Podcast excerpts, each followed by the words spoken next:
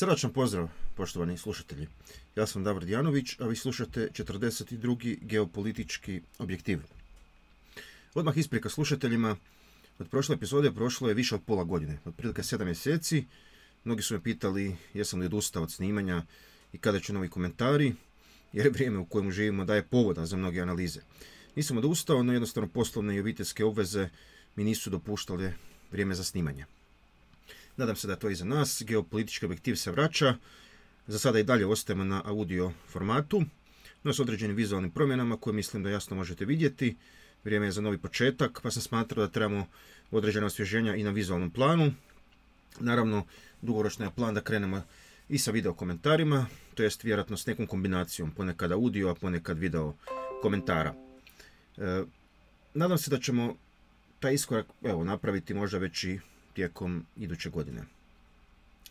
E, pozivam sve koji nisu da lajkaju moj YouTube kanal, preporučite ga prijateljima i znancima, dijelite sadržaj na društvenim mrežama, a geopolitički objektiv možete pratiti na svim drugim relevantnim podcast platformama kao što su Spotify, Mixcloud, Apple Podcast, Google Podcast i tako dalje. E, novost je ta da od sada e, geopolitičkom objektivu možete dati i financijsku potporu. U opisu ove emisije možete pronaći nekoliko načina potpore, to može biti putem Paypala, možete postati naš patron ili možete svoju donaciju platiti na žiro račun. To je žiro račun udruge Aspektus koja je prije svega e, osnovana radi ozbiljnog i studioznog bavljenja ključnim geopolitičkim temama. E, osim ove emisije u organizaciji udruge organizirat ćemo i predavanja na temu međunarodnih odnosa i geopolitike, dan sutra izdavati publikacije i tako dalje, pa je svaka donacija dobrodošla jer je posve jasno da nećemo nikada primati nikakve potpore niti od države, niti od bilo kakvih tobože filantropskih krugova.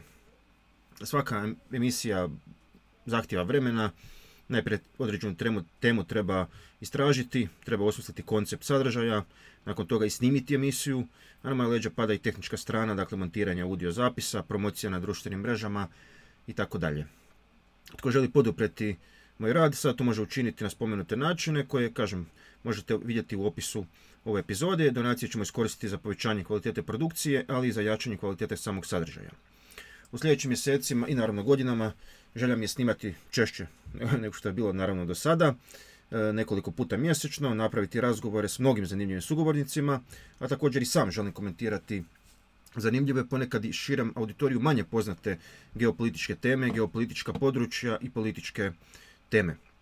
Evo, nakon nekih uvodnih napomena krenemo i sa samom današnjom temom. U protekli sedam mjeseci svjedočili smo mnogim događanjima na globalnoj geopolitičkoj sceni, pa ćemo dati kratki rezime. Naravno i dalje najaktualnija agresija Ruske federacije na Ukrajinu. Mislim da je ona prije svega probila određene sigurnosne barijere i proširila je zapravo granice mogućeg. Evo, kao primjer možemo sad navesti Tursku koja sad otvoreno ratom prijeti i Kurdima i Grčkoj analitičar Richard Haas e, primjećuje da je agresija e, preokrenula, citiram ga, mnoge pretpostavke koje su utjecale na razmišljanje o međunarodnim odnosima u razdoblju nakon hladnog rata. Završio je praznik iz povijesti u kojemu su ratovi među državama bili rijetkost. Izgubljena je norva protiv stjecanja teritorija zemalja silom i pokazalo se da ekonomska međuovisnost nije bedem protiv prijetnji svjetskom poredku. Mnogi su vjerovali da bi oslanjanje Rusije na zapadnoevropska tržišta za izvoz energije potaknulo suzdržanost. Kraj citata. E, nedvojbeno je da je liberalna paradigma međunarodnih odnosa u bitnim aspektima srušena. Dakle, javljaju se države kojima je nacionalistička paradigma važnija od trgovine i suradnje, dolazi do velike obnove realizma i borbe za moć među državama i drugim akterima. I geopolitika, kao što vidimo posljednjih mjeseci, ponovno dolazi u prvi plan, a to znači naravno i njezine ključne aspekte kao što su sukobi velikih sila i borba oko resursa i utjecaja. Naravno, sve to je praćeno i povećanjem vojnih proračuna i naoružavanjem. Rekao bih da je sada, nakon već gotovo 9 mjeseci rata, jasno da Ukrajina, što pokazuje i uspješna protuofenziva, čiji je najveći naravno uspjeh e, vraćanje Hersona, može odoljevati ruskoj nadmoći, no to je moguće samo uz strahovite ljudske žrtve Ukrajinaca i hrabrost, ali uz naravno obilnu potporu e, prvenstveno u naoružanju zapadnih zemalja. Sa druge strane, e, ruski udari na ukrajinsku energetsku infrastrukturu sve više otežavaju e, život stanovnika Ukrajine. Mislim da je otprilike oko 10 milijuna ljudi trenutno bez struje. Dakle, uvijek treba ponoviti da je rat u Ukrajini izazvan agresijom Ruske federacije, oko toga nema nikakve dvojbe na ovu suverenu zemlju i to je primjer rat Ukrajine koja brani svoj teritorij i Rusije. No sekundarno, ovaj rat Ruske federacije i NATO saveza, odnosno kako to Rusiji govore kolektivnog zapada, čije oružje naravno, ali i druge vrste pomoći Ukrajini omogućuju otpor. Jer naravno nije to samo Ukrajina, na piku bi mogle biti i druge zemlje.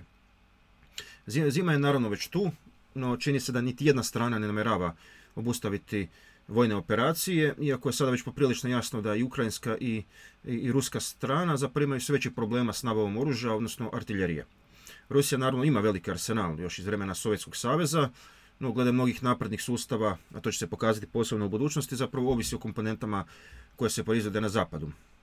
Vidjet ćemo hoće se preorientirati više na Kinu i tako dalje.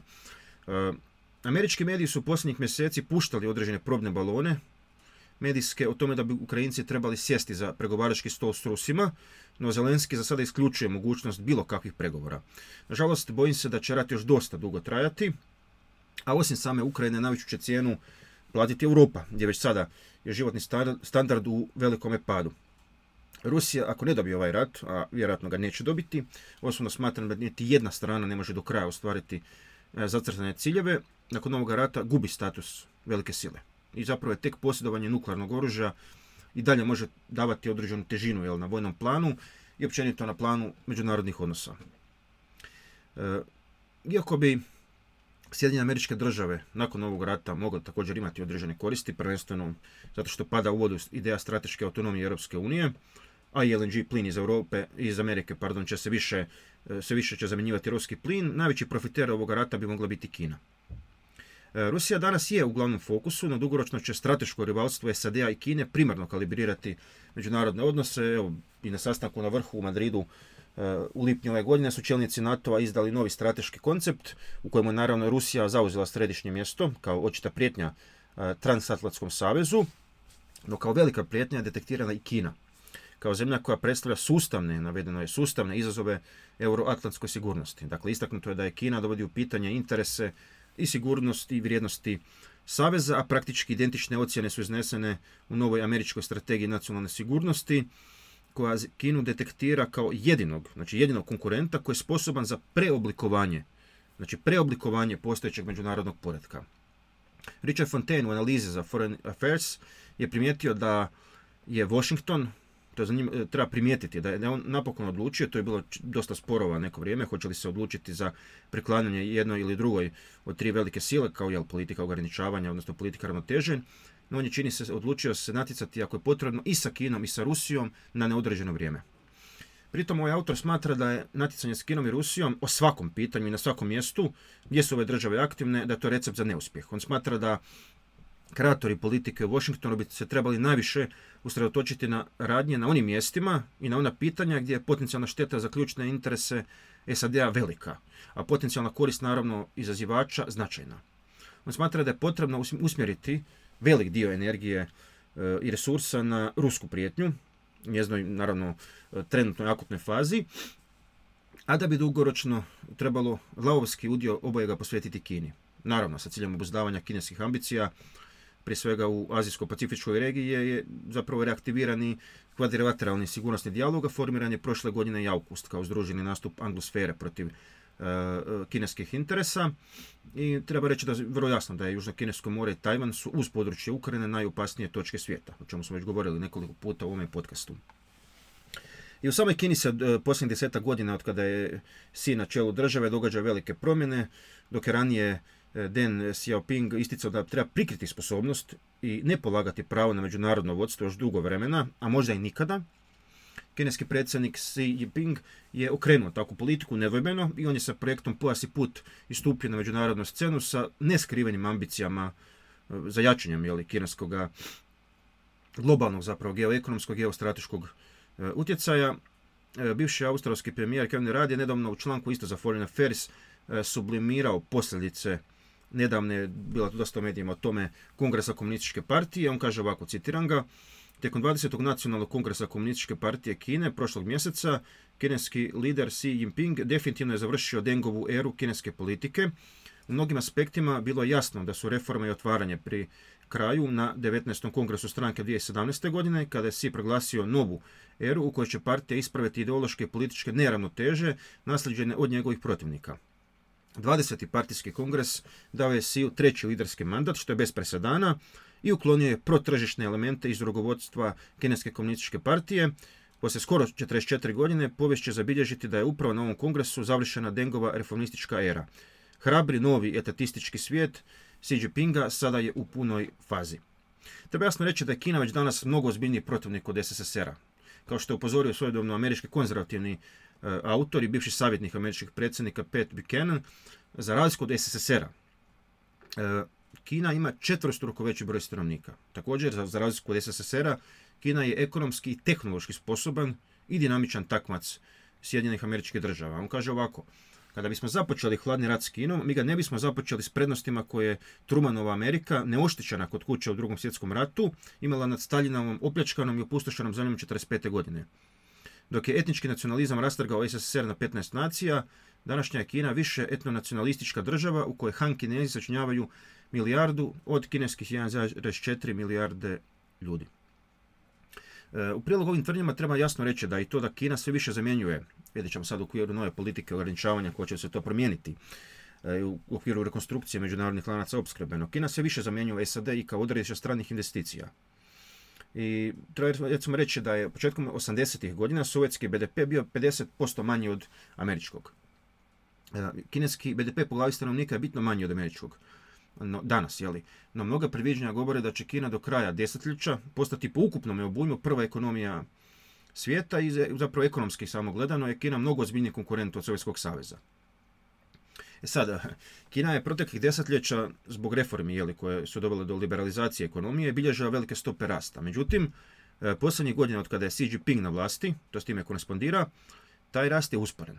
E sad, on je zapravo umjesto nastavka liberalizacije koja je dovela do ekonomskog rasta, on se zbog težnja za političkom kontrolom odlučio za povrat zapovjednoj ekonomiji, koja se zapravo još u vrijeme malo Cetunga pokazala neuspješnom. I to dovodi u određeni način do gušenja poduzetništva i privatnog sektora, ali zapravo ispospanjuje i, sposobnosti i mogućnosti prilagodbe kineske ekonomije ekonomskim tijekovima, te različitim izazovima e, i krizama, jer u sustavu kojemu se preferira partijska ono, ortodoksija, nasuprot kompeticijama, za teško da ima dugoročne perspektive. E, kinesko gospodarstvo je do sada uspješno izbjegavalo takozvanu zamku srednjeg dohotka. Znamo da jednom kad se izađe iz siromaštva je ekonomski rast mnogo teži, no pitanje je što zapravo što donosi tu e, budućnost. Jer ekonomska e, djelotvornost i politička svemoć koja teži Xi Jinping teško će ići zajedno. I ono što predstavlja najveću možda otegotnu okolnost po kinesku ekonomiju je iznimno raširena korupcija. A korupcija znamo da znači siromaštvo. Međutim, zbog zakona velikih brojeva i zbog ogromnih zapravo infrastrukturnih projekata, koji su značili naravno veliko kolanje novca, te korupcijske rupe su se do sada nekako uspjele, uspjevale popuniti. No, dugoročno, korupcija predstavlja vjerojatno najveću opasnost po kinesku e, ekonomiju, naravno i po svačiju ekonomiju.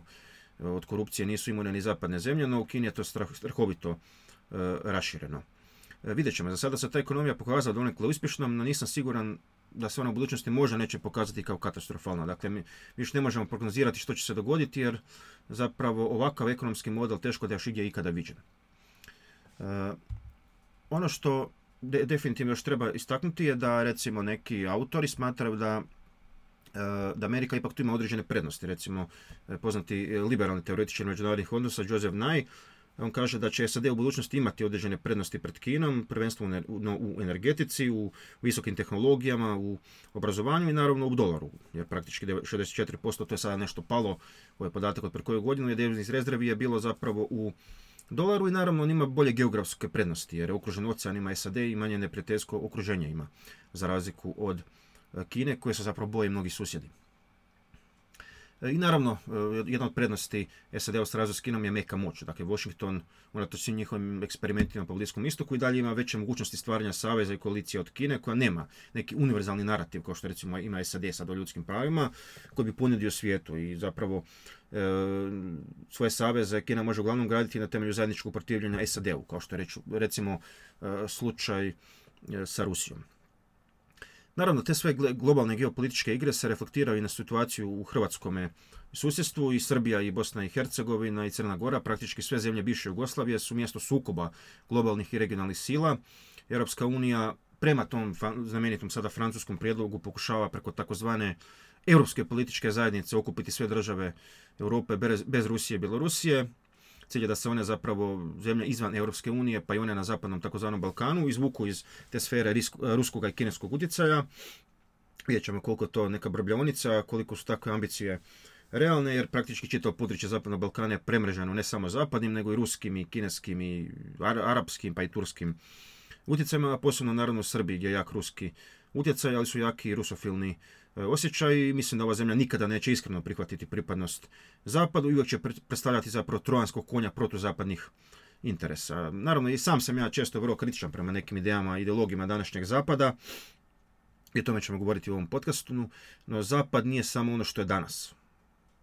Mnogo toga se nažalost danas na zapadu ne slažem, nego i ono što je bio nekada, jedna veličanstvena civilizacija, gdje je kršćanstvo zapravo razvilo svoj najsnažniji oblik, ali je ono što bi nekada mogao i biti.